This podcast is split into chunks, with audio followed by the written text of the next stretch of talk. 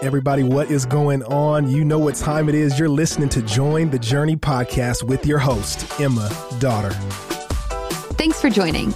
I am in the podcast studio with today's Devo writer, Miss Bella Martinez. Howdy. Bella, I'm so glad you're here. We go we go way back. Way back. And uh, I know you really well, but the listeners probably don't. Some of them might. You're you're around Watermark and in a few different ministries, but tell us a little bit about how you came to know the Lord and what God's done in your life since then. Yeah. So when I was in high school, I started going to a church simply because a friend invited me. When I was at the church, I was like, yeah, I totally agree with this. Like, God is real, but my life just didn't reflect anything like that. And I really didn't believe the gospel. I just knew a lot about it. And so after graduating high school, I went to corporate America and I just had a friend who was a follower of Christ who actually went to Watermark, who just loved me really well. A coworker. A coworker, yes. And just being friends with this coworker, God just revealed to me, hey, you're a sinner, come to me. And so I started going to Watermark and I learned so much about God and what his word said. And through that, I was like, oh, yeah, I'm for sure following Christ. Like, I'm trying to do all these things, going to church on Sunday, going to Bible study, doing all these things. However, when I wasn't at church, nothing in my life reflected Christ. And I was trying to follow him in my own strength. In the summer of 2019, I actually went to a Christian summer camp to be a camp counselor. The camp was called TBRM, and Emma was actually my camp director. I was the boss. Yep, the big boss. Which is totally God's sovereignty that that's when our lives intersected because that was the summer before I started the Institute. And I just went to fill an interim position for maybe a month and a half. Mm-hmm. Like it was kind of a last minute, not super last minute, but like wasn't in the plans that I'd laid out for myself. And it was pretty amazing. The first week of camp, if you don't know, you really get trained on how to do your job, how to do administrative things with being a counselor, and then also how to share the gospel with the girls that you're going to be counseling. And in being trained on how to share the gospel, the Lord actually opened my eyes to understand the gospel for the first time. What it meant to really follow Him, not with my own strength, but through the strength of Christ in me. So, Bella, I remember sitting on that porch with you in those rocking chairs, and you're going back to Dallas for the weekend. You turned 21 and we're sitting there. You've just come to understand the gospel more fully, and you were struggling. Tell us about that like I said earlier, was not living my life for the gospel. On the weekends, was partying in Dallas, and I turned 21, and so I can legally drink now. And on the weekends, we had off, and so I was going to go to Dallas. And we have this policy that if you drink any alcohol while you're in your contract, whether you're on site at camp or off site, you are no longer on staff because they just hold such a high value. Yeah, living, living above reproach. Yeah, shepherding these girls is a big deal. And I was telling Emma, hey, when we're not at camp, I just don't think that I could not drink alcohol. Like, this is what I want. I feel like I'm not strong enough to follow this rule. And just really coming to Emma in vulnerability. Yeah. And it's crazy now to see you because I really challenged you then, but it was this moment of you realizing, hey, the gospel isn't about my strength and what I can do. It's Christ. I mean, as you just shared, Christ working in and through me. On our own, we don't have the power to say no.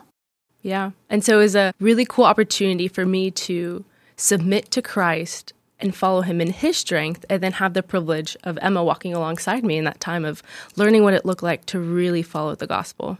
And now you fast forward the clock. I mean, you've grown so, so much. Yeah. Three years later, what where are you serving today? What's God doing in your life? God is doing some amazing things. So, I recently graduated with my bachelor's degree from the University of Texas 15 days ago.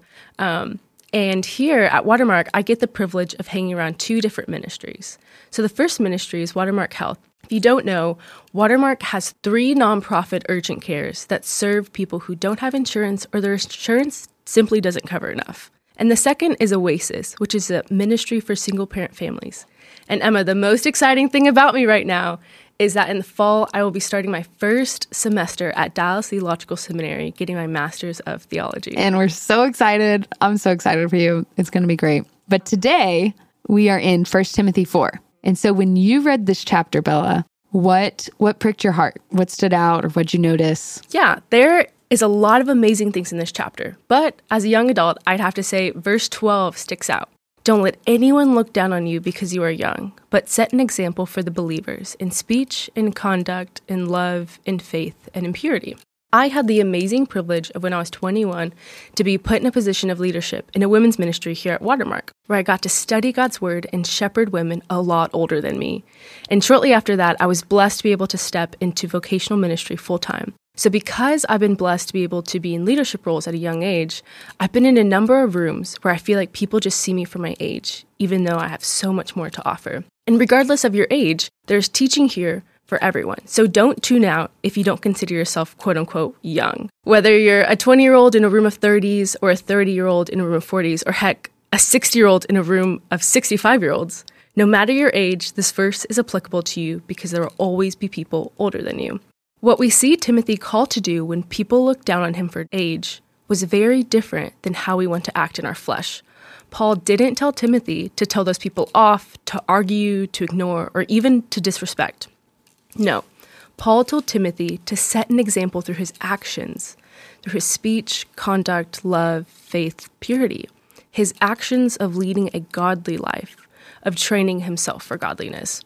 Now, to be clear, setting an example isn't about being perfect. You can set an example even when you mess up by owning your mistakes quickly and taking responsibility for your actions. When I'm in a room, when I feel like people see me just for my age, I have to remind myself of this verse that what truly matters, what honors God is my actions when people are watching, and even when no one is watching. My actions are what honors God, not what people think of me. What honors God is choosing to train yourself for godliness, and that comes from knowing God's word and living it out. Psalm 1 1 through 3 says, Blessed is the one who does not walk in step with the wicked, or stand in the way that sinners take, or sit in the company of mockers but whose delight is in the law of the Lord and who meditates on it day and night. That person is like a tree planted by streams of water, which yield its fruit in season, whose leaf does not wither, whatever they do prospers. When it says law, think God's word, the Bible. Blessed is the one who delights in God's word and meditates on it day and night. While it's easier said than done, it's possible through Christ's strength to live this verse out. Just like I mentioned earlier, I can only follow God through His strength. But it takes intentionality, it takes discipline. Similar to the discipline it takes to train your body for a sport, it takes discipline and an active decision to live this verse out. I would challenge those listening to take the five aspects speech, conduct, love, faith, purity and take time to reflect on how you can be an example to others in those areas. And if that feels overwhelming, that's okay. Instead, just pick one to focus on and ask God for the strength to follow through.